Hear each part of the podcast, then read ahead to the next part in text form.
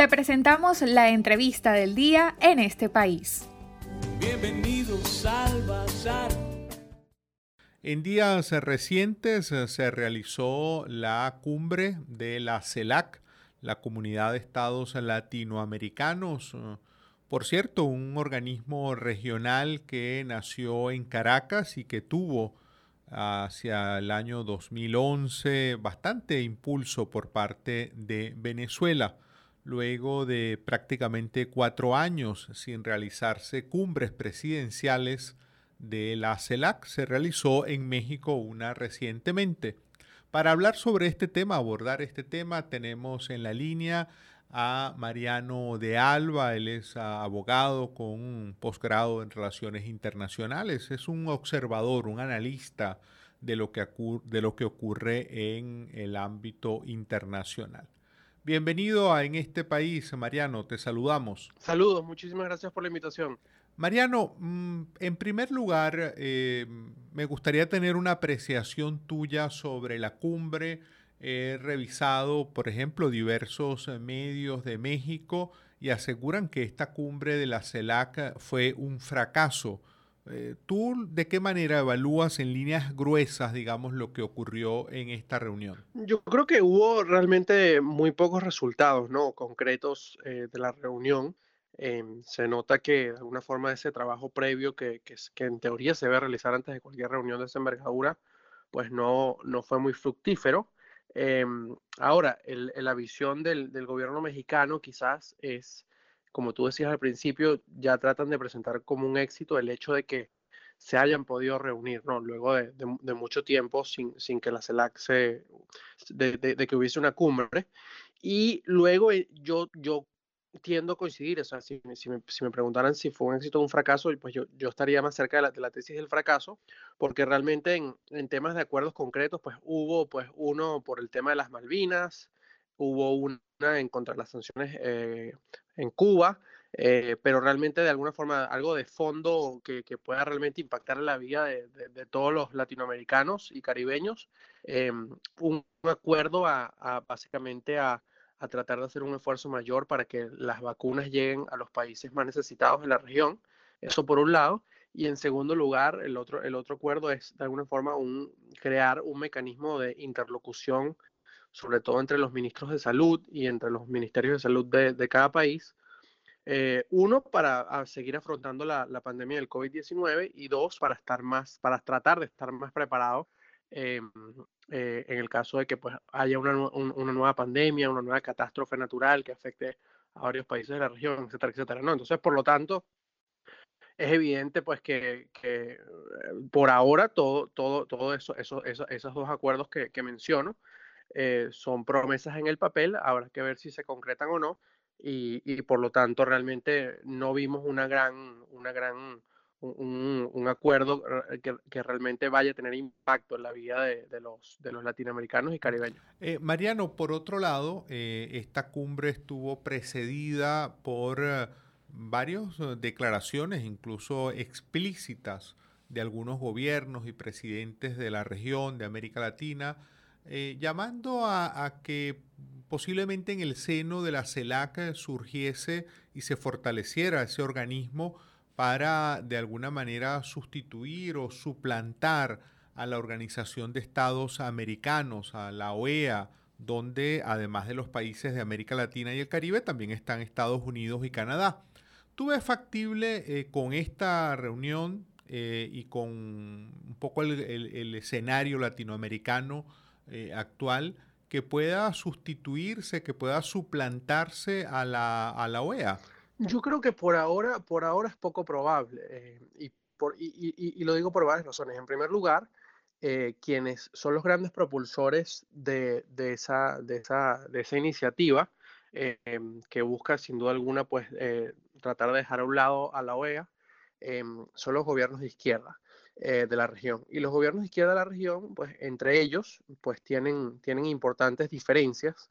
una cosa muy curiosa que pasó en, en, esta, cumbre es que Argentina llegaba con, con la propuesta o con, con, la candidatura para hacerse con la presidencia temporal de la CELAC. Em, y pues al final eh, pues apartando la discusión, lo que sí trascendió fue que, por ejemplo, otro gobierno de izquierda, el gobierno de Nicaragua, se negó eh, rotundamente a, que, a, esa, a esa candidatura del gobierno de Alberto Fernández porque de alguna forma ellos no están de acuerdo o, se sintieron muy em, amenazados o, o, golpeados por las críticas que emitió en su momento el gobierno de Alberto Fernández ante, ante la clarísima deriva autoritaria del gobierno de Daniel Ortega. Por lo tanto, esas divisiones eh, de la izquierda yo creo que hacen poco probable eh, que, que, se avance en ese sentido, porque para, para que se avanzara, un, un, primer ingrediente es que, es que pues, los gobiernos de izquierda tendrían que estar más unidos en, en su visión, ¿no? Y creo que eso todavía no está claro. Es, y en segundo lugar, pues es, es, evidente que hay varios gobiernos en la región que de alguna forma tienen un signo ideológico distinto, pero que de alguna forma son, pero que más que eso, diría yo, también son, son gobiernos que no, de alguna forma, que no le rehuyen a la cooperación con, y al diálogo y, al, y, a las relaciones diplomáticas con el gobierno de Estados Unidos, ni tampoco lo ven con recelo, ¿no? Así sea indirectamente, ¿no? Porque, por ejemplo, el gobierno de, de Andrés Manuel López Obrador tiene buenas relaciones con, con Estados Unidos. Estados Unidos ha, ha, donado muchísimas vacunas a México, eh, pero yo creo que ideológicamente eh, AMLO sabe que, pues, eh, haber invitado a, Díaz Canel al, discurso de independencia en México, etcétera, etcétera, eso de alguna forma cierra un poco las filas eh, y le genera más apoyo dentro, dentro de su partido de gobierno.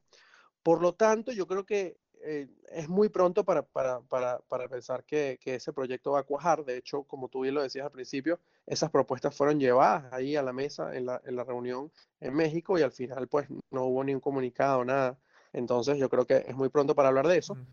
Eh, ¿Hay algo en relación con el papel que tiene Estados Unidos en, la política en el continente, pues siendo una potencia sin duda alguna? Eh,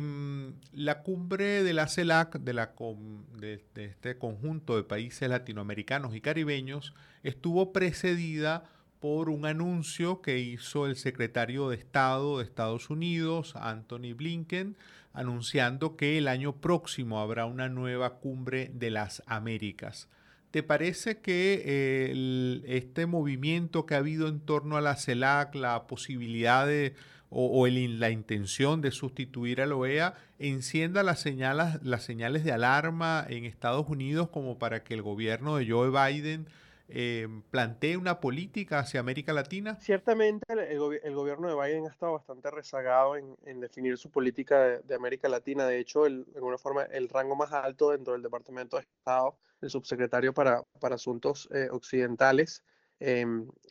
muy recientemente fue confirmado en el cargo, por lo tanto pasaron muchísimos meses sin, esa persona en, en el gobierno, en el Departamento de Estado.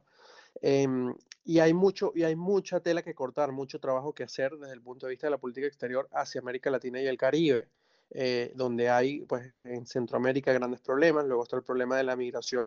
latinoamericana y caribeña que está llegando a Estados Unidos, em, luego está pues el, deterioro democrática, el democrático no solamente en Centroamérica, sino también en Venezuela, pues la, la relación con Cuba.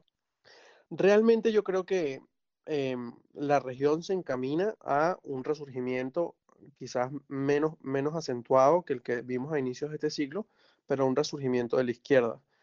Em, ahora, yo sí he visto que muchos de los gobiernos de izquierda eh, que están en este momento en el poder,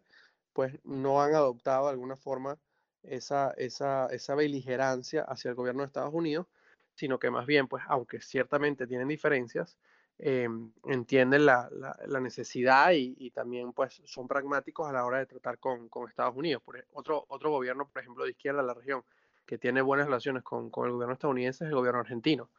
Em, así, que, así que yo creo, yo creo que el tema de desplazar a la OEA no va a ser tan sencillo. Em, no, no, veo, no, veo, no veo que tenga posibilidades de éxito en el, en el corto plazo porque sigo viendo una región pues que, que, está fracturada, que le cuesta mucho ponerse de acuerdo, que realmente no tiene una visión eh, distinta a lo que ya hay. Em, y por lo tanto, por lo tanto, yo creo que en esa cumbre de las Américas, muy probablemente incluso gobiernos que, que, que esporádicamente critican lo que es la política exterior estadounidense van a estar en esa cumbre de las Américas em, y van a tratar de ver de alguna forma que, eh, pues, que pueden, que, que, pueden obtener de, su presencia en, en, esa reunión. Mariano, muy brevemente, ya se nos ha agotado el tiempo, quería tu apreciación sobre cómo leer la presencia de Nicolás Maduro, el gobernante de Venezuela, en esa reunión de la CELAC en México. Bueno, yo diría dos puntos, ¿no? En primer lugar, creo que para Maduro eh, fue un éxito que haya ido la reunión y que la reunión se haya celebrado. Creo que hace uno o dos años no hubiese habido reunión si Maduro decía que iba. Em, por lo tanto, eso creo que es una evidencia de que, de alguna forma, el análisis de las distintas cancillerías de los países de la región, incluso pues, países que se enfrentaron a, Maduro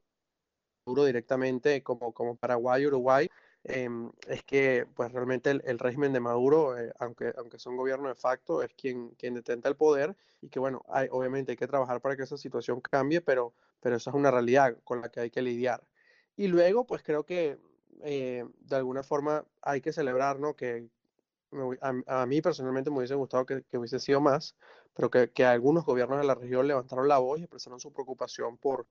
por la situación en Venezuela, por la situación en Cuba, porque bueno, está muy claro que la, realmente no hay posibilidad de que la región salga adelante si no, si no, tiene eh, gobiernos democráticos, gobiernos que respeten los derechos de las minorías, que respeten eh, los derechos humanos. esos son requisitos que yo pienso que la región, gran parte de la región ya piensa que son básicos, eh, y en la medida pues que la situación continúe eh, siendo la que es actualmente en Venezuela, creo que no solamente vamos a ver gobiernos que directamente se, se enfrentan a Maduro, sino también otros gobiernos, incluso de izquierda, que realmente no les gusta mucho, de alguna forma, retratarse al lado de Maduro por las implicaciones que eso tiene a los efectos de, de su, de su política interna. Muchísimas gracias, Mariano, por tu tiempo, por tus apreciaciones. Hemos estado conversando con Mariano de Alba, analista internacional, es un abogado venezolano con estudios de posgrado en relaciones internacionales. Para conocer más del programa en este país, visita nuestras cuentas en redes sociales, en Twitter e Instagram como arroba en este país radio, en Facebook en este país programa radiofónico y en la página web en este país.info.